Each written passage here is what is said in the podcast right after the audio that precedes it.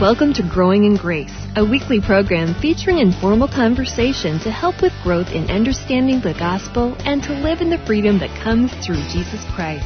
And now, here's the hosts of Growing in Grace, Mike Kapler and Joel Brueseke. Welcome again to Growing in Grace. I'm Joel Brueseke, and with me, my friend Mike Kapler.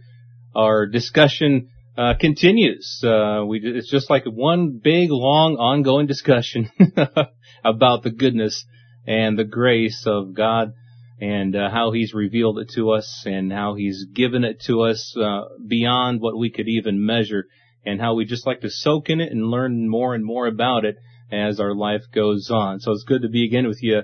Uh, it's good to be here again with you uh, this time, Mike. Hope things are going well with you. Yeah, you too, Joel. Uh, always good to get together, and uh, it's nice to know that we've got some of our friends out there listening too and uh, the ministry of Grace Walk Radio. What a blessing that is. So uh, we've been uh, waltzing right through the book of Ephesians here. We're going to be starting with chapter three this time around, and um, you know the thing about the gospel, Joel, is that the, the more you learn about it, I mean, the more you learn about the, the true gospel and, and, and the grace that's been revealed to us through that gospel, especially when you get one of those nuggets that just sort of brings uh, something brand new into your mindset. This uh, this life in, in Christ gets more and more fun. Uh, the gospel gets more fun as you begin to understand it.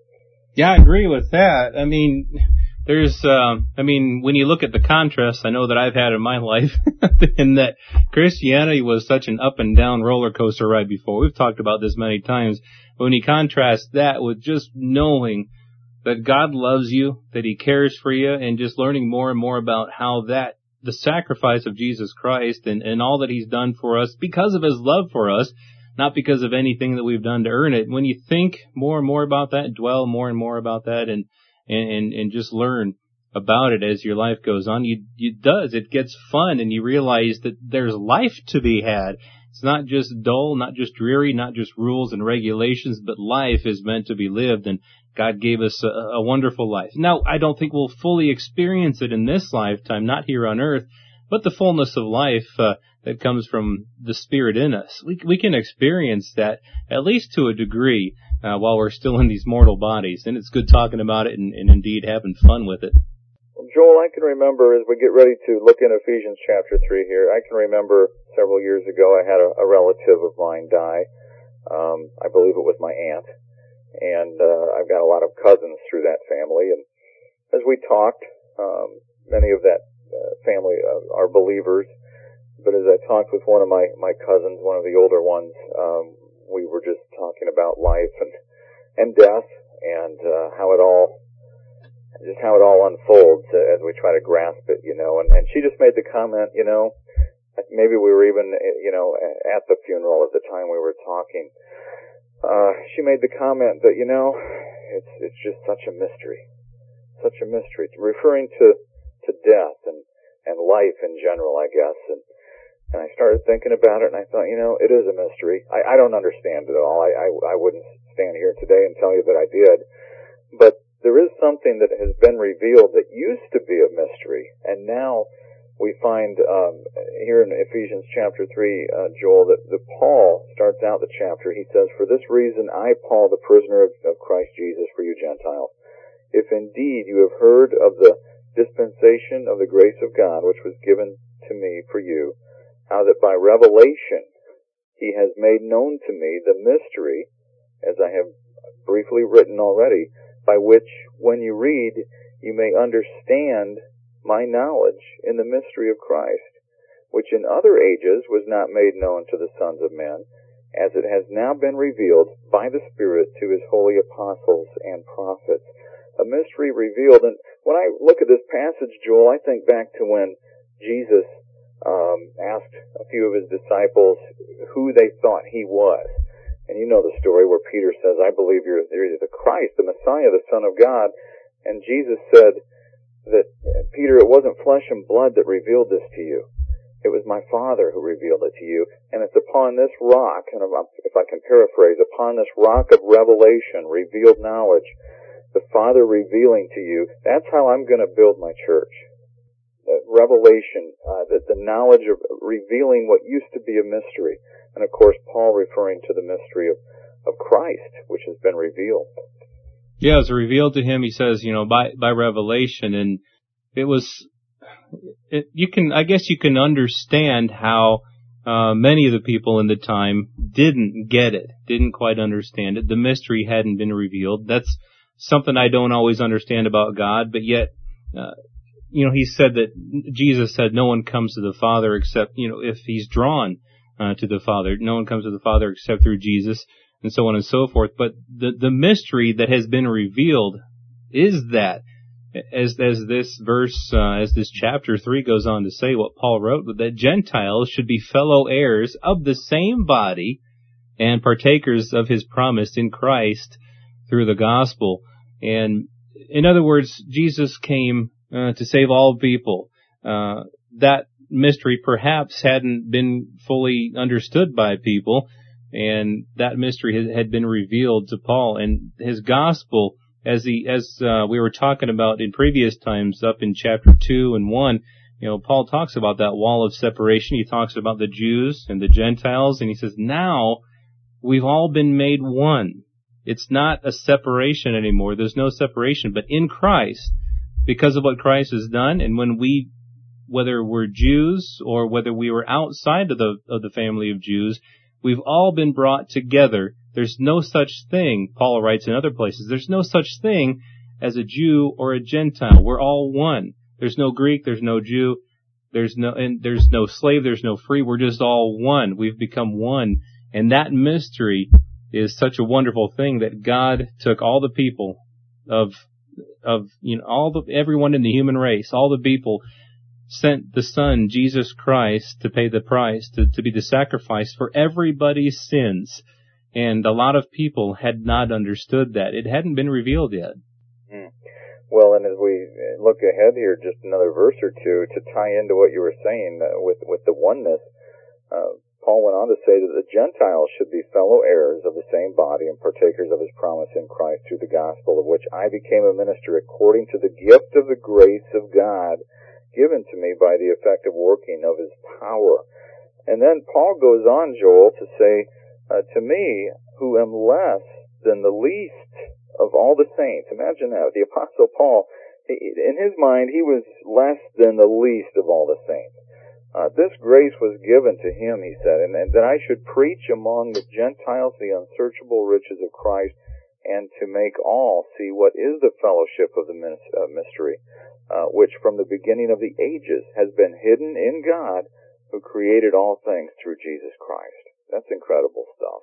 Yeah, and, I love it when uh, when Paul starts talking like this about uh, about you know thinking of himself as the least of the saints and and uh, like in in verse seven where he says he became a minister of this according to the gift of grace God has given to me by the effective working of his power. And that, I just always love it when Paul just tells us about that because he speaks of it a lot in his, in his letters that everything that he is in this world, every, everything that he knows, everything he understands, it's all because of God's grace. All the work that he ever did for the, for the kingdom, all, everything that he ever did was by the grace of God. He freely said, I'm weak but God's strength in me, that's, that's the glory. That's where the glory is at. It's God's strength working in me.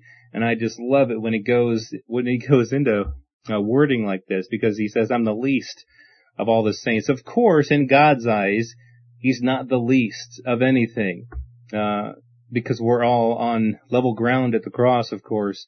But when you understand, when you're humble like that, and when you understand that I'm nothing, apart from God. You can say things like that and understand that it's totally uh, the work of God's grace that has that has brought us where we are in life, whether it's in ministry, whether it's in our vocation, whether it's in whatever we do on this earth that has anything to do with the kingdom of God. I'm kind of digressing from what this is talking about, but I just do love it when when Paul brings this up because I I think the same of myself that there's there's I would be nothing, absolutely nothing apart from the grace of God. So his his words always comfort me and encourage me there.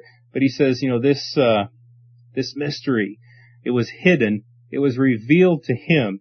you know, Paul talks, you know, you read about Paul on the road to Damascus and how he was formerly persecuting Christians. He was treating Christians, he thought that it was all by his Jewish heritage. He thought that it, everything was his righteousness according to the law.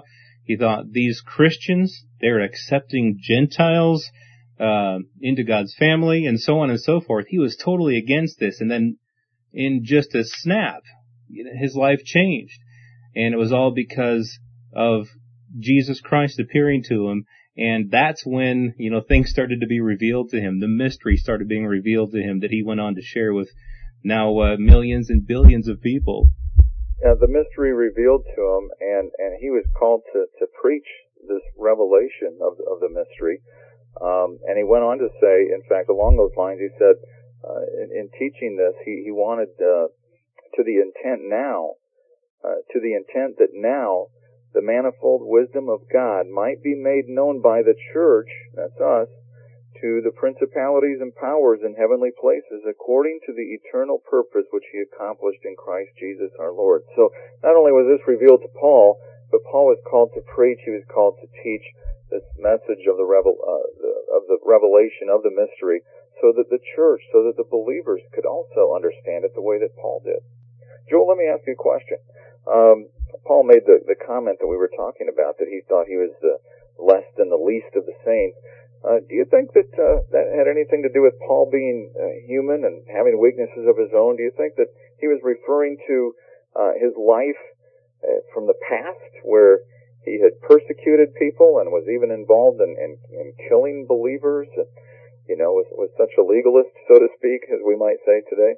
Well, I've kind of thought about it in a couple different ways, and uh, who knows if I'm right about this or not, but I think both. I think that he, when he called himself the chief of sinners in another place, I'm sure he was referring to you know, his former life where he persecuted the church, uh, because I know that he no longer considered himself a sinner because he called us saints. He called himself a saint, and he said, you know, it's not me, but it's sin that's in me. But I, I think in in some cases he's referring to his former life and in some places, I think also, uh, when he finally did come into the grace of God and he laid down, as he talks about in Philippians, where he talked about he formerly had trust in his flesh. He had confidence in the good things that he did and in his heritage and in all these things. When he finally broke, I think he realized that in truth, he was a weak human being, just like everybody else. He was a weak human being no way could he ever keep this law. No way. You know, he was just fooling himself and he, and he counted it as dung so that he could gain Christ. So I think in, in both ways, both uh, knowing about the, the sinfulness that he had committed in his life, but also knowing uh, that in reality, when it comes to standing before this holy God, he's a he's a weak person. That's just my interpretation of, of where I think Paul's coming from in a lot of places. But I'm sure that you know there's other people have other ideas and other uh, and other understanding of that. Well, we're just provoking a little thought with that. You know, just uh, wanted to get your opinion on it. And it's good to think about things like that. And I guess that's where we're going to have to end for today. Time has flown by again uh, on this week's edition of Growing in Grace. But Mike, I do appreciate you joining me again and getting together for uh, our talk about the grace of God. And we'll join you all again next week for another edition of Growing in Grace.